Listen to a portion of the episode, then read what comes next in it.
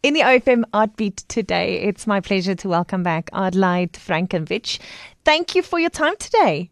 Thank you so much for inviting me. It's very exciting to be able to chat with you and be able to be here and talk about my work.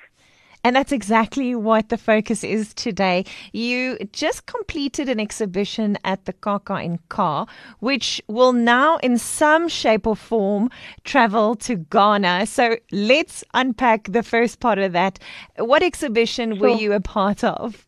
So in 2021, when myself and my two fellow ambassadors, we won the Absa award, we put together a group show titled Refuge and Uncommon Home. And we worked together on this exhibition. We still focused a lot on our own themes, but we, we kind of put it together in this concept of the uncommon home and how we each thought about that or reflected on it. And that exhibition was first opened in Johannesburg at the Absa Gallery in November last year.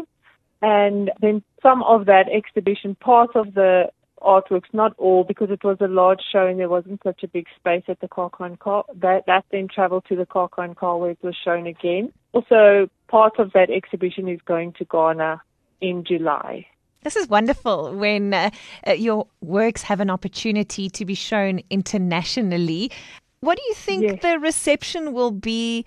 Do you think it would be very different to the South African reception of your work? I hope so. I think it is amazing. It really is to be able to get one's work into different spaces and, you know, cross borders. We're in Africa, but we're crossing borders and we're traveling and we're going to reach different people. And I haven't exhibited in Ghana before, but apparently it's a very vibrant art market. The three of us are going with the exhibition for, I think we'll be there for a week. So we're going to be able to network, meet new curators, and hopefully buyers. So we will see. It's going to be an adventure.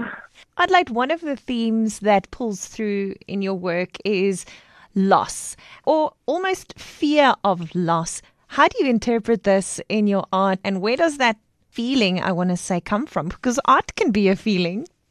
That's true, right? Yes. I think about myself as an anxious type of person and I in my through my work I kind of explore my anxiety about loss and I, it comes from being a mom and realizing you can't control your kids forever. They're not always going to be in the car with you. Even when they are in the car with you, you can't always keep them safe.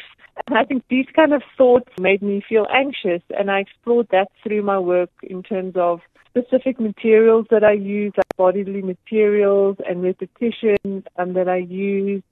And I, I think of it as a personal ritual. And I actually compare it to morning rituals or other rituals that are important to us as humans. We need them because we understand that death is eventually going to happen to everybody. So we, we have to be able to process this idea of death and loss. And through my work, I constructively process this.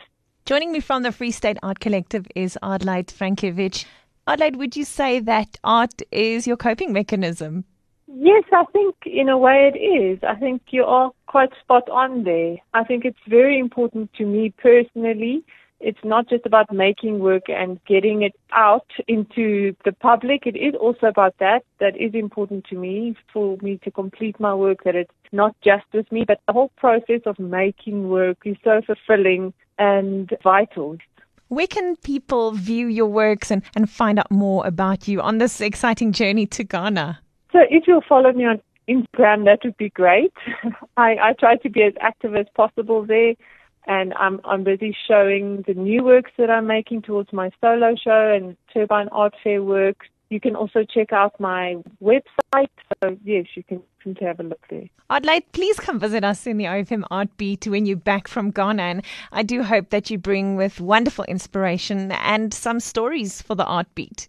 Thank you. I'd love to be invited back. It would be great. I'm going to have a few stories to tell.